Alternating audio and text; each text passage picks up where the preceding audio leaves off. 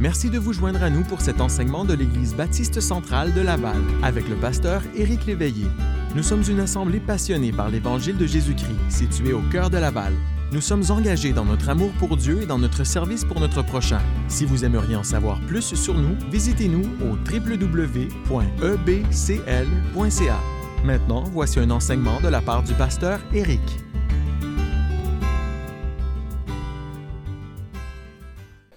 Et j'espère que ce soir va être un encouragement puis une aide pour vous, alors qu'on va examiner ce qui est arrivé alors que les croyants de l'Église primitive dans Actes chapitre 12 vivaient la difficulté, euh, même l'oppression, la persécution, euh, plusieurs choses qui s'accumulaient sur eux, mais comment ils ont réagi face à ça? Alors, dans Actes chapitre 12, ce soir, on va commencer avec un mot de prière. Suite à ça, on va lire notre passage, puis euh, faire quelques applications pour nos vies. Alors prions ensemble. Seigneur Jésus, je te loue parce que tu es sur ton trône. Euh, tu es en contrôle de toutes choses. Nous te faisons confiance et nous avons raison de te faire confiance. Euh, que ce soit sur le plan mondial, que ce soit sur le plan extrêmement personnel ou familial. Euh, tu es en contrôle de tout, tu vois tout, tu sais tout, tu connais tout, tu comprends tout, tu peux tout, et notre confiance, elle est en toi. Je suis convaincu qu'il y a des gens à l'écoute qui souffrent euh, qui souffrent euh, peut-être de façon que je connais, peut-être d'une façon que je ne connaisse pas, euh, qui ont des persécutions, des épreuves, des difficultés peut-être financières, peut-être de santé ou autres. je prie que la méditation de ce soir soit un encouragement puis une aide, un rappel pour chacun d'entre nous. Alors bénis la lecture et ensuite l'enseignement de ta parole et que dans toutes ces choses, tu te manifestes devant nos yeux par ta parole et qu'ensuite tu te manifestes euh, à travers nous, en nous, par ton Saint-Esprit, alors que nous mettons en pratique ta parole. Et je le prie dans le nom du Seigneur Jésus. Amen. Je vais euh, commencer la lecture dans Actes chapitre 11 et puis euh, on va lire ensuite le début du chapitre 12. Et le titre de l'étude ce, ce, soir, ça va être La seule opposition valable à la difficulté. La seule opposition qui est valable à la difficulté. Quand on est en difficulté, quand on connaît la difficulté, Qu'est-ce qu'on répond à ça? Comment est-ce qu'on réagit face à ça? Et on va prendre quelques minutes donc à regarder ça, puis on recommence dans Acte 11 pour avoir le contexte de tout ce qui se passe à partir du verset 27 et je vais lire jusqu'au chapitre 12, le verset 19. Ça nous dit donc, en ce temps-là, des prophètes descendirent de Jérusalem à Antioche. Ça, c'est à l'époque où euh, euh, Saul ou euh, Paul et Barnabas sont à Antioche, ils ne sont pas encore missionnaires, mais ils sont à Antioche. Puis en ce temps-là, des prophètes descendirent de Jérusalem à Antioche. L'un d'eux, nommé Agabus, se leva et annonça par l'Esprit qu'il y aurait une grande famine sur toute la terre. Elle arriva en effet sous Claude. Les disciples résolurent d'envoyer, chacun selon ses moyens, un secours aux frères qui habitaient la Judée. Ils le firent parvenir aux anciens par les mains de Barnabas et de Saul. Vers le même temps, le roi Hérode se mit à maltraiter quelques membres de l'Église et il fit mourir par l'épée Jacques, frère de Jean. Voyant que cela était agréable aux Juifs, il fit encore arrêter Pierre. C'était pendant les jours des pains sans levain. Après l'avoir saisi et jeté en prison, il le mit sous la garde de quatre escouades de quatre soldats chacune, avec l'intention de le faire comparaître devant le peuple après la Pâque. Pierre, donc, était gardé dans la prison, et l'Église ne cessait d'adresser pour lui des prières à Dieu.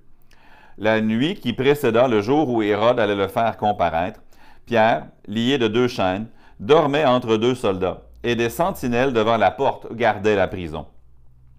Et voici un ange du Seigneur survint, et une lumière brilla dans la prison. L'ange réveilla Pierre en le frappant au côté et en disant Lève-toi promptement. Les, les chaînes pardon, tombèrent de ses mains. Et l'ange lui dit Mets ta ceinture et tes sandales. Et il fit ainsi. L'ange lui dit encore, Enveloppe-toi de ton manteau et suis-moi. Pierre sortit et le suivit, ne sachant pas euh, que ce qui se faisait par l'ange était réel, et s'imaginait avoir une vision.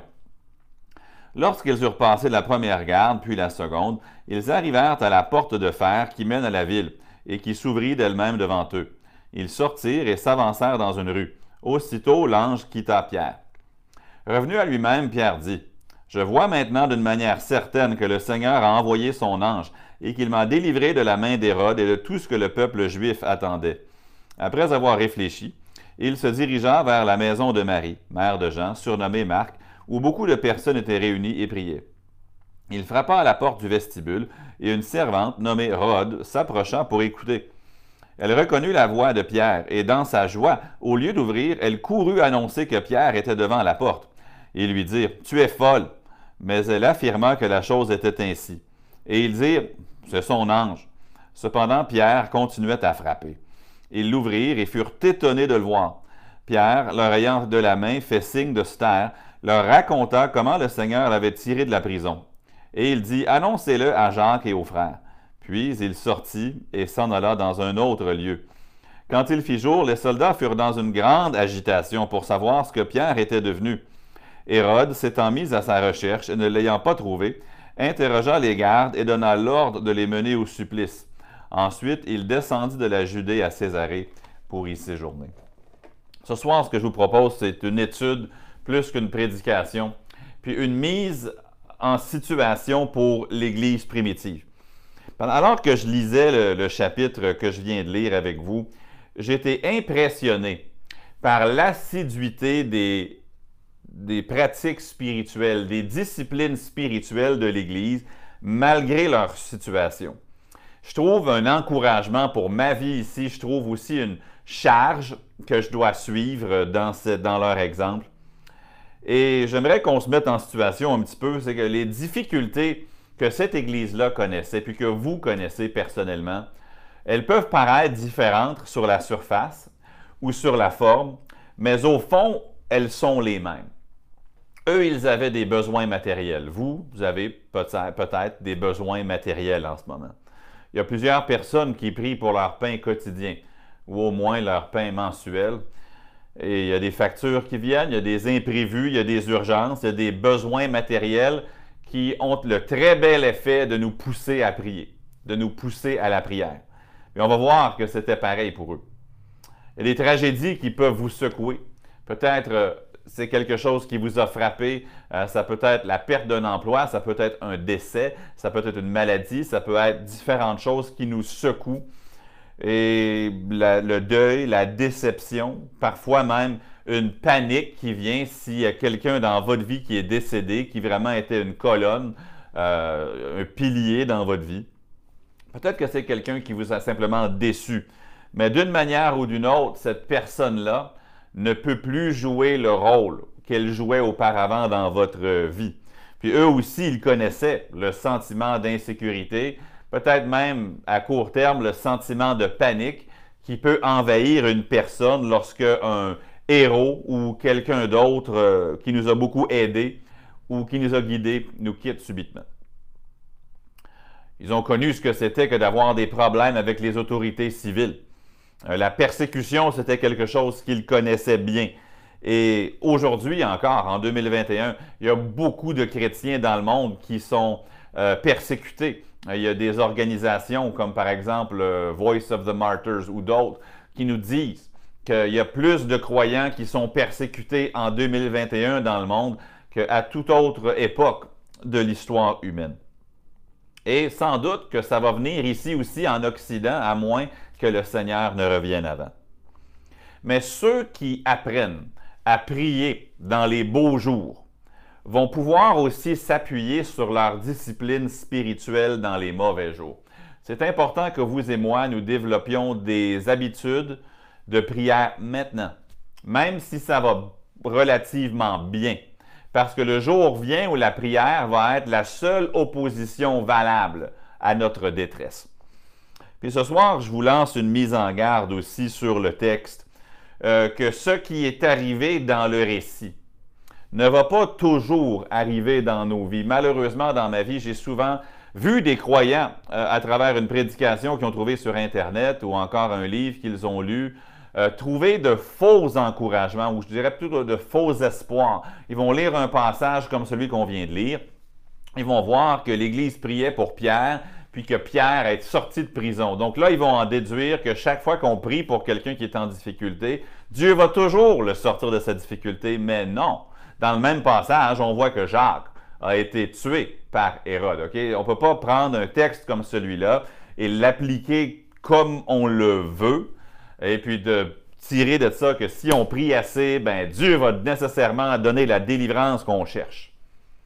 Non, pas nécessairement. Dieu a choisi de délivrer Pierre, il a choisi de ne pas délivrer Jacques. Pourquoi l'un, pourquoi pas l'autre, je ne le sais pas. Mais les deux circonstances ont clairement été permises par le Seigneur. un événement biblique dans la vie d'un personnage biblique quelconque ne garantit pas le même dénouement dans ma vie. OK?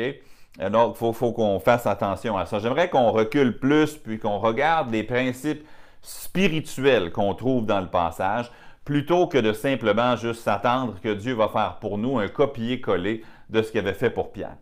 Mais remarquez avec nous, premièrement, leurs difficultés. Leurs difficultés. On les trouve, je ne vais pas les relire, mais dans les versets 27 du chapitre 11 jusqu'au au verset 5 du chapitre 12. Acte 12 est au milieu d'une période de, transition pour l'Église. On sait que Paul et Barnabas sont maintenant de fidèles membres à l'Église d'Antioche. Ils ne sont pas encore missionnaires, ils sont en train de servir le Seigneur dans l'Église d'Antioche. Et pour le moment, l'individu possiblement le plus en vue dans l'Église, c'est encore l'apôtre Pierre.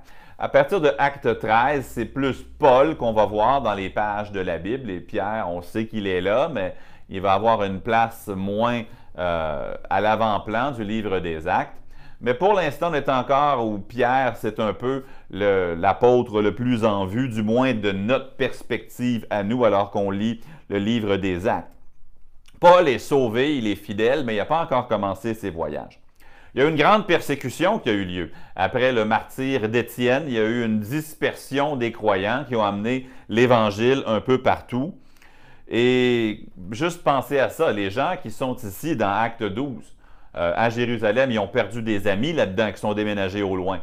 Euh, ils ont perdu peut-être de la parenté qui est partie. Ils ont déjà ce poids-là. Si vous avez déjà été séparé, distancé physiquement de votre famille par force des choses ou par choix, vous connaissez la douleur puis le poids d'avoir des membres de famille qui sont au loin. Et puis ces gens-là, ils partagent votre expérience là-dessus parce que depuis la persécution sur l'Église, eux aussi, ils sont loin de gens qui leur sont chers. Et à tout ça, s'ajoutent, s'empilent, je dirais même, plusieurs épreuves du moment. Puis remarquez ce que les chrétiens ici dans Acte 12 sont en train de traverser. Premièrement, ils traversent une famine. Ils traversent une famine. On voit ce prophète Agabus qui part de Jérusalem, qui se rend à Antioche et qui prophétise cette famine qui allait couvrir l'Empire. Et c'est arrivé sous, euh, justement sous Claude, selon Acte 11 le verset 28. Selon les historiens de l'époque, cette famine-là a eu lieu dans les années 40 après Jésus-Christ. En particulier, le point fort, le zénith, si on veut, de cette famine-là a eu lieu, selon les historiens, entre les années 44 et 48 après Jésus-Christ. Il y a cette famine-là à laquelle ils font face. Mais deuxièmement, il y a aussi une maltraitance envers l'Église aussi. Le mot maltraité ici qu'on trouve euh, au verset 1 du chapitre 12, alors que Hérode se mit à maltraiter quelques membres de l'Église, c'est un mot qui est vague, qui peut vouloir dire toutes sortes de mauvais traitements. Est-ce que c'est que leurs propriétés ont été confisquées? Je ne sais pas. Est-ce que c'était des arrestations? Ça se peut. Est-ce qu'il y a eu d'autres gens autres que Jacques ici qui ont été mis à mort? Ça ne le dit pas. Mais on sait une chose, c'est que l'Église souffrait de la main du roi. Être chrétien, c'était coûteux sur le plan personnel, sur le plan familial. Et cet Hérode-là, qui est mentionné ici, parce qu'il y a eu plusieurs euh, Hérodes, mais cet Hérode-là a régné de l'an 39 à l'an 44. Donc au début des années 40, vous avez le début de cette famine et vous avez aussi la main d'Hérode qui s'apesantit sur l'Église. Ensuite, il y a eu la mort d'un homme qu'ils admiraient. Jacques a été mis à mort par Hérode ici. Dans cette maltraitance-là, euh, Jacques, c'est le frère de Jean, donc le fils de Zébédée, un des trois disciples qui étaient dans le cercle intime de Jésus, certainement un apôtre d'influence il a été mis à mort. Maintenant, il y a un autre Jacques qui est mentionné au verset 17. Lui, c'est le demi-frère du Seigneur Jésus. Mais ils ont, perdu un homme qu'ils tenaient en haute estime. Un, homme qui était un pilier, sans doute, de l'Église. Et puis, pour avoir vécu le, décès subi euh, d'un pasteur, même sous des circonstances différentes, je peux imaginer que le choc émotif était grand. Et même si le livre des actes ne développe pas cet aspect-là, je suis convaincu que ces gens-là sont assommés, sont peut-être déstabilisés jusqu'à un point, en dehors de la grâce de Dieu qui les garde stables, mais sur le plan humain, c'est souffrant. Aussi, il y a l'opposition populaire. Alors que l'Église pleure le décès d'un des principaux apôtres, la nation d'Israël, eux, ils s'en réjouissent. Ça nous dit que Hérode a vu, au verset 3, que c'était agréable aux Juifs. Donc, il a vu que cette, cette exécution-là faisait monter sa cote de popularité. Et donc, on, voit ici à quel point l'opinion publique était contre les chrétiens à quel point les chrétiens n'étaient pas appréciés, à quel point les, chrétiens étaient opposés. Ça vous rappelle peut-être la société contemporaine, mais d'être un disciple de Jésus, ça ne te mettait pas dans la majorité. Au contraire, l'opinion publique des Israélites était fortement contre, à un tel point que quand Jacques a été, euh, a été mis à mort par Hérode, ça faisait l'affaire du peuple. Les gens étaient contents de ça. Peut-être que dans votre famille aussi, il y a de l'opposition. Peut-être pas à ce point, mais peut-être que de votre famille, vous recevez de l'opposition. Peut-être même de la persécution. Peut-être par vos parents, peut-être par des amis, peut-être que c'est au travail ou ailleurs. Peut-être que de se moquer de vous parce que vous êtes un chrétien, c'est à la mode. Peut-être que votre euh, témoignage pour Jésus-Christ vous attire l'opposition, vous attire les railleries, peut-être pire. Ils n'avaient pas seulement l'opposition populaire, et en plus, maintenant, ils ont l'arrestation peut-être du leader qu'ils ont. Pierre, c'est lui qui avait prêché à la Pentecôte. Pierre et Jean, clairement, avaient été utilisés pour euh, quelques miracles dans le livre des Actes. Puis notre survol des épreuves qui s'accumulent sur l'Église se termine ici avec l'arrestation de Pierre.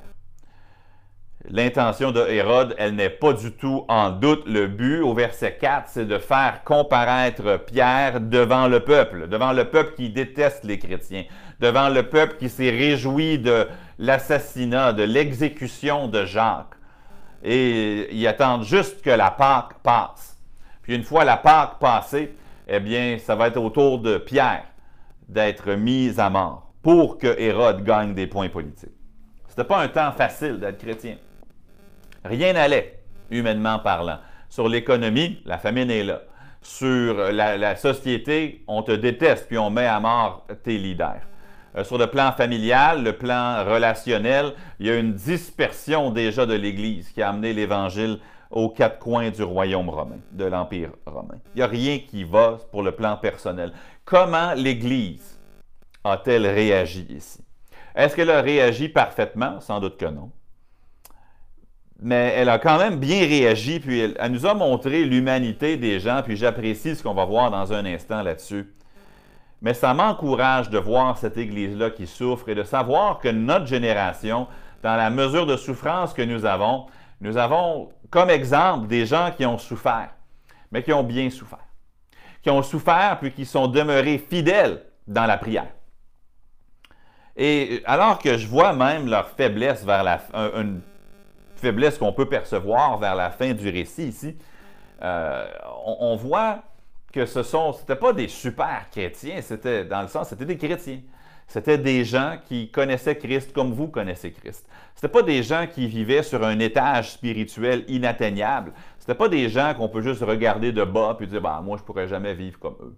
Non, le même esprit qui les animait nous anime. Il est encore là pour nous. Les promesses dont ils jouissaient sont encore là pour nous aujourd'hui. Et j'aimerais qu'on remarque pas seulement leurs difficultés, mais remarquer leur assiduité. Vous savez, depuis 2000 ans, les chrétiens puis les églises ont fait beaucoup de choses. Puis des fois, c'est bien de revenir à la base, de voir ce que les chrétiens faisaient au début du livre des Actes avant que ce qu'on appelle le christianisme ou l'Église ne deviennent des organisations aussi complexes. juste de voir l'Église de Jésus-Christ dans sa simplicité, de voir les choses qui les occupaient, de voir les choses qui les, euh, les passionnaient, les choses qu'ils faisaient. Dans les 2000 ans environ de l'histoire de l'Église, Euh, il y a beaucoup de choses que les églises ont commencé à faire. Peut-être même plus dans les 200 ou 400 dernières années. Il y a beaucoup de choses qu'on associe avec une église qui ne font pas nécessairement partie de l'essentiel. Ça peut être de bonnes choses, des choses même qui contribuent à l'essentiel, mais qui ne sont pas en soi l'essentiel. Prenons par exemple l'école du dimanche. OK? C'est bien, et l'école du dimanche, c'est utile pour annoncer euh, des vérités bibliques, mais une église peut fonctionner sans avoir une école du dimanche. Maintenant, l'école du dimanche peut servir à un, bon but d'enseigner la parole, mais le fait de ne pas avoir une école du dimanche, soit pour les adultes, soit pour les enfants, ce n'est pas nécessairement euh, de désobéir à Dieu. Les chorales, par exemple, ou les groupes musicaux, c'est bien, j'aime la musique, la musique c'est important, la Bible en parle. Mais une église peut fonctionner sans une chorale. Une église pourrait fonctionner sans un orchestre. Ce n'est pas essentiel à la mission. C'est bien. Ça nous aide à adorer Dieu. On doit adorer Dieu. Les groupes jeunesse, c'est bien. Une église peut fonctionner sans un groupe jeunesse. Je suis pour les groupes jeunesse. Je suis en faveur de ça. Ça aide. C'est bon. Les jeunes ont besoin d'activité, d'attention, de communion, d'instruction, d'enseignement, d'édification. Mais tous les programmes qu'une église pourrait mettre sur pied, euh, du site web aux diffusions web, aux activités pour les aînés, aux activités pour les jeunes, aux banques alimentaires. Nommez-les. Tout pourrait être annulé, puis on pourrait quand même être une Église si on est assidu dans ce qui est essentiel. Et je crains que parfois, en multipliant les activités ou les programmes, je crains qu'on perde de vue l'essentiel. Les programmes sont bons tant et aussi longtemps qu'ils nous aident à accomplir justement l'essentiel. Mais quand les programmes deviennent une chose en soi et nous éloignent de l'essentiel, des fois, ça peut être simplement une bonne chose de les annuler et de revenir à l'essentiel. Si l'Église a le ministère de la parole, si les prières sont ferventes, si les ordonnances de l'Église locale sont pratiquées et observées, si la communion fraternelle est sincère, eh bien, nous avons là l'essentiel d'une Église, comme on voit dans Acte 2 et le verset 42. Tout le reste, c'est de la crème fouettée sur le gâteau. Et parfois, pour certaines personnes, la crème fouettée devient plus importante que le gâteau, malheureusement. Le gâteau, c'est l'Église. C'est l'essentiel de ce que Dieu nous a donné, de continuer dans la parole, dans la prière, dans la fraction du pain, dans la communion fraternelle. Tout le reste, même si ce n'est pas nécessairement mauvais, ça peut, si on n'est pas prudent, nous éloigner de l'essentiel. Et là où je veux en venir, c'est ceci. Parfois, en tant que chrétien, on devient si occupé et si engagé dans plein de choses, puis qu'on oublie quelles sont les disciplines spirituelles fondamentales, ou si on ne l'a pas oublié, on ne les pratique pas en premier on peut euh, servir le Seigneur dans un soi-disant ministère sans faire ce qui est vraiment important. Et ça, ça peut aller quand il fait beau, puis quand il fait beau soleil. Mais lorsque l'adversité frappe, c'est pas la chorale qui va nous aider à traverser, c'est la prière. C'est pas d'avoir 11 classes d'école du dimanche avec des beaux locaux puis avec des beaux programmes qui va nous faire traverser la difficulté. C'est l'œuvre du Saint-Esprit alors que nous le cherchons sincèrement dans la prière, en accord avec sa parole, et qu'on se tient les uns les autres dans une communion fraternelle sincère. L'assiduité qui m'encourage ici dans Acte 12, c'est qu'il persévérait bien qu'imparfaitement dans ce qui est essentiel. Là, je vais m'adresser aux gens de notre Église ici à Laval, et peut-être que vous, vous regardez, vous venez d'une autre assemblée. Peut-être que votre assemblée, elle est petite aux yeux des hommes. Peut-être que vous nous regardez même d'un autre pays. Je sais qu'on a des gens de plusieurs différents pays qui nous regardent. Peut-être que votre assemblée n'est pas aussi grande que l'autre église de l'autre côté de la ville, ou même de l'autre côté de la rue. Et parfois, on se décourage, puis on se dit, ah, si on avait leur programme, si on avait leur bâtiment, si on avait leur ci, leur ça. Sachez-le, l'Église, c'est pas ça. L'Église, c'est un groupe de gens qui, même dans la souffrance, se tient dans la parole, dans la prière, dans la fraction du pain et dans la communion fraternelle. C'est ça. Et parfois, on veut toute la crème fouettée, mais honnêtement, il y a des gens qui vont dans les grosses églises parce qu'ils aiment la crème fouettée, dans mon analogie. Et malheureusement, des fois, ils repartent parce qu'ils n'ont pas pu goûter au gâteau. n'ont pas pu goûter à la vraie vie chrétienne 500. Il n'y a rien de mal à être petit. Il ne faut pas mépriser le jour des petits commencements. Il faut absolument être fidèle et assidu dans ce qui est la base, dans ce qui est vraiment important. Vous savez, dans toute Église, on veut des gens qui sont prêts à faire ce qui est essentiel. C'est quoi ce qui est, qui est essentiel? La parole, la prière, la communion fraternelle, l'évangélisation. On, veut faire ce qui est essentiel. Parce que si quelqu'un vient à l'Église parce qu'il aime notre chorale, eh bien, ils vont seulement rester tant aussi longtemps qu'ils aiment la chorale. Si quelqu'un se joint à l'Église parce qu'il trouve qu'on a des ministères adaptés à tous les âges, tant mieux si on en a. Je ne sais pas que ça serait bien d'avoir tout ça, mais s'ils ne viennent que pour tout ce qui est adapté à toutes les situations de leur famille, lorsqu'ils vont trouver une situation familiale qui on n'a rien d'adapté à ça, ils vont partir à une autre église qui peut offrir ça. On veut que les gens soient 100% engagés dans ce qui est essentiel. Quand, on trouve, notre main trouve quelque chose de bien à faire, que ce soit média ou que ce soit un autre programme, jeunesse, musique, on le fait avec notre force, on le fait avec zèle pour le Seigneur. Mais il faut toujours, frères et sœurs, que vous demeuriez assidus dans ce qui est essentiel. Et parfois même, il faut mettre de côté de beaux non essentiels pour revenir à la base et vraiment goûter à ce qui est essentiel. Honnêtement, un des bienfaits de tout ce qui est arrivé avec la COVID, je crois que c'est que justement, des gens ont pu revenir à la base, revenir à l'essentiel. Beaucoup de belles choses ont été mises de côté, mais l'essentiel est demeuré là.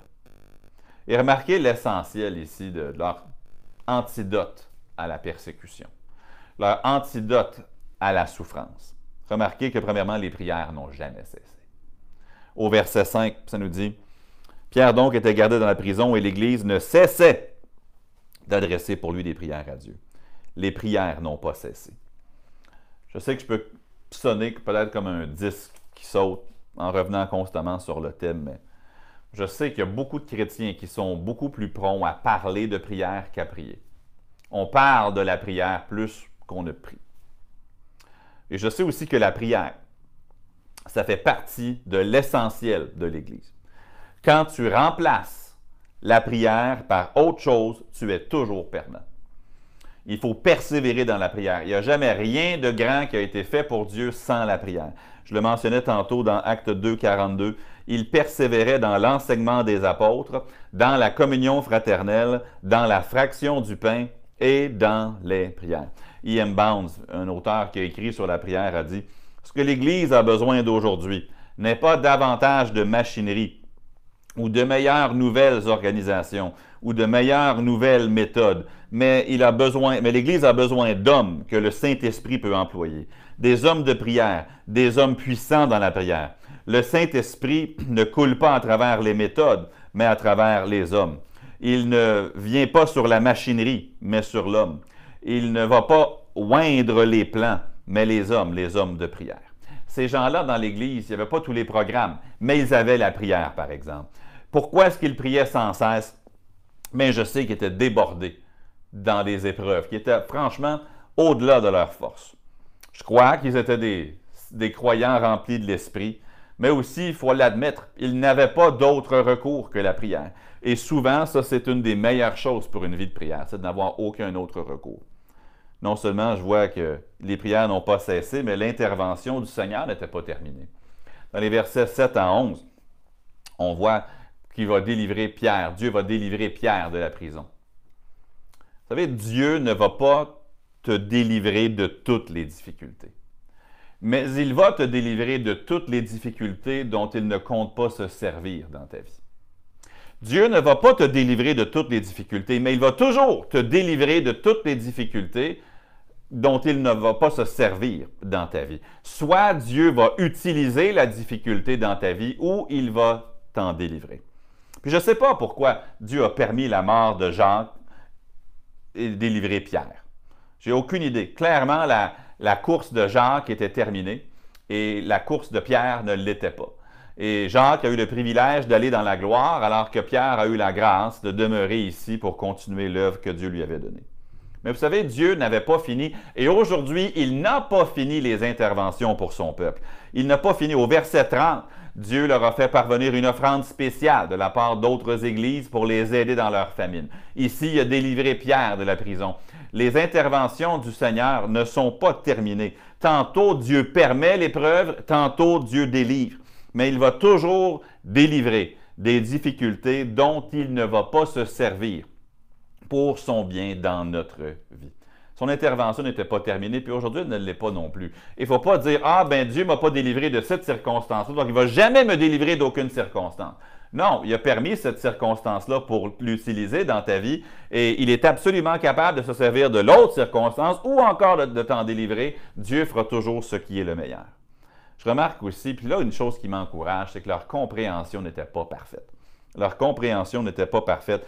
Et je, commence à manquer de temps, mais vous avez lu, puis vous connaissez l'histoire où Pierre frappe à la porte, puis Rod, elle vient, puis elle reconnaît sa voix, puis tout excité, elle va voir les croyants pour leur dire que Pierre est à la porte, puis ils disent T'es folle Puis ensuite, ils vont dire Ben, non, ben, peut-être que c'est son ange. Encore là, je ne suis même pas trop certain exactement qu'est-ce qu'il voulait dire par là.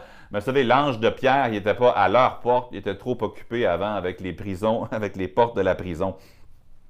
Mais je me pose cette question alors que je vois leur réaction. Si, dans leur rencontre de prière, ils n'ont pas cru Rod qui leur disait que Pierre était à la porte, je me pose cette question. Ils priaient pourquoi au juste? On, pense toujours dans notre tête qu'ils étaient en train de prier pour que Pierre soit délivré de prison. Mais quand Pierre s'est pointé à la porte, ils ne l'ont pas cru. Donc, moi, je ne pense pas qu'il est en train de prier pour la délivrance de Pierre. Ça nous dit au verset 5 qu'ils adressaient pour lui des prières, mais ça ne dit pas qu'il est en train de prier pour sa délivrance de prison nécessairement. Moi, je crois qu'il priait pour la grâce de Dieu davantage que pour la délivrance de Dieu. Il priait probablement que euh, Dieu fortifie Pierre plutôt que de délivrer Pierre. Il priait pour la gloire de Dieu à travers Pierre, plus que pour l'ouverture des, proches de la prison. Là où je veux en venir, c'est qu'on ne peut pas savoir ce que Dieu va faire. Puis des fois, on prie, Ah Seigneur, je veux que tu ouvres les portes de la prison. Puis là, il ne le fait pas pour Jacques. Puis là, on ne le fera pas, on ne priera pas pour Pierre. On se dit, ben, la prière, ça ne fonctionne pas. Non, Dieu a un plan dans chaque situation. Mais Dieu va toujours faire ce qui est le meilleur. Et il peut toujours délivrer s'il ne compte pas utiliser la circonstance pour sa gloire. Et s'il ne délivre pas, ben c'est parce qu'il compte utiliser la circonstance pour sa gloire. Pierre frappe à la porte. Mais eux, ils n'avaient pas nécessairement prié pour sa délivrance, ils ont simplement prié pour lui.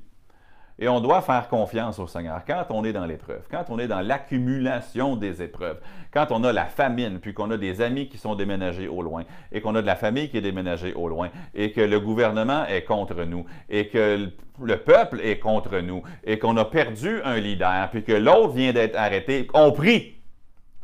Mais on prie avec assiduité.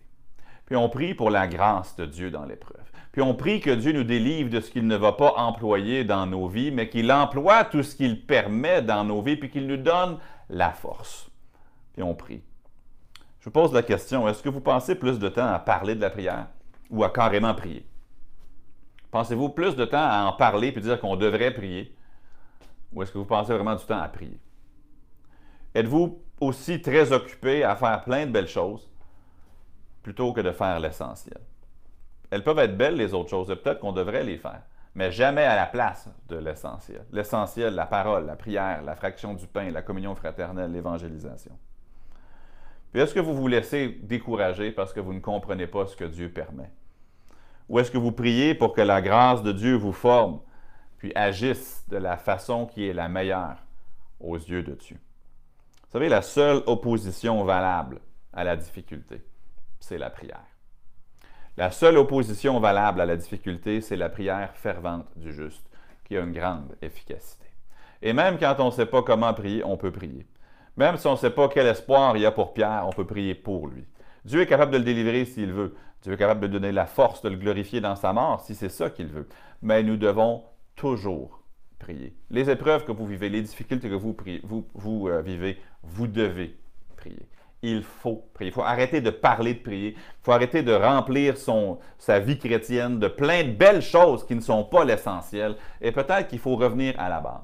Il faut être satisfait de l'essentiel. Toutes les autres choses, la crème fouettée, c'est beau, ça goûte bon, c'est agréable et ça peut même être utile. Mais ça nous prend l'essentiel. Et la prière, mon ami, mon frère, ma soeur, ça fait partie intégrante de l'essentiel. Si tu enlèves la prière de l'Église, tu n'as pas vraiment une vraie Église. Si tu enlèves la prière de ta vie, tu n'as pas vraiment une vraie vie, qu'on pourrait dire chrétienne. Et si tu enlèves la prière de ta vie, tu te prives de une bonne partie de la grâce que Dieu veut déverser dans ta vie. Que le Seigneur nous fasse la grâce de toujours opposer la prière à la difficulté et de voir la victoire et la paix et la force que Dieu veut nous donner. Merci d'avoir écouté aujourd'hui. Peut-être était-ce votre première fois à nous entendre? Eh bien, nous croyons que la décision la plus importante que vous puissiez prendre est de connaître Jésus personnellement comme Sauveur. Pour en savoir plus, contactez-nous à travers notre site web au www.ebcl.ca. Peut-être êtes-vous un auditeur régulier. Rien ne nous ferait plus plaisir que de vous recevoir en personne. Les détails de nos réunions se trouvent sur notre site web. Nous vous souhaitons une agréable journée dans la grâce de Dieu.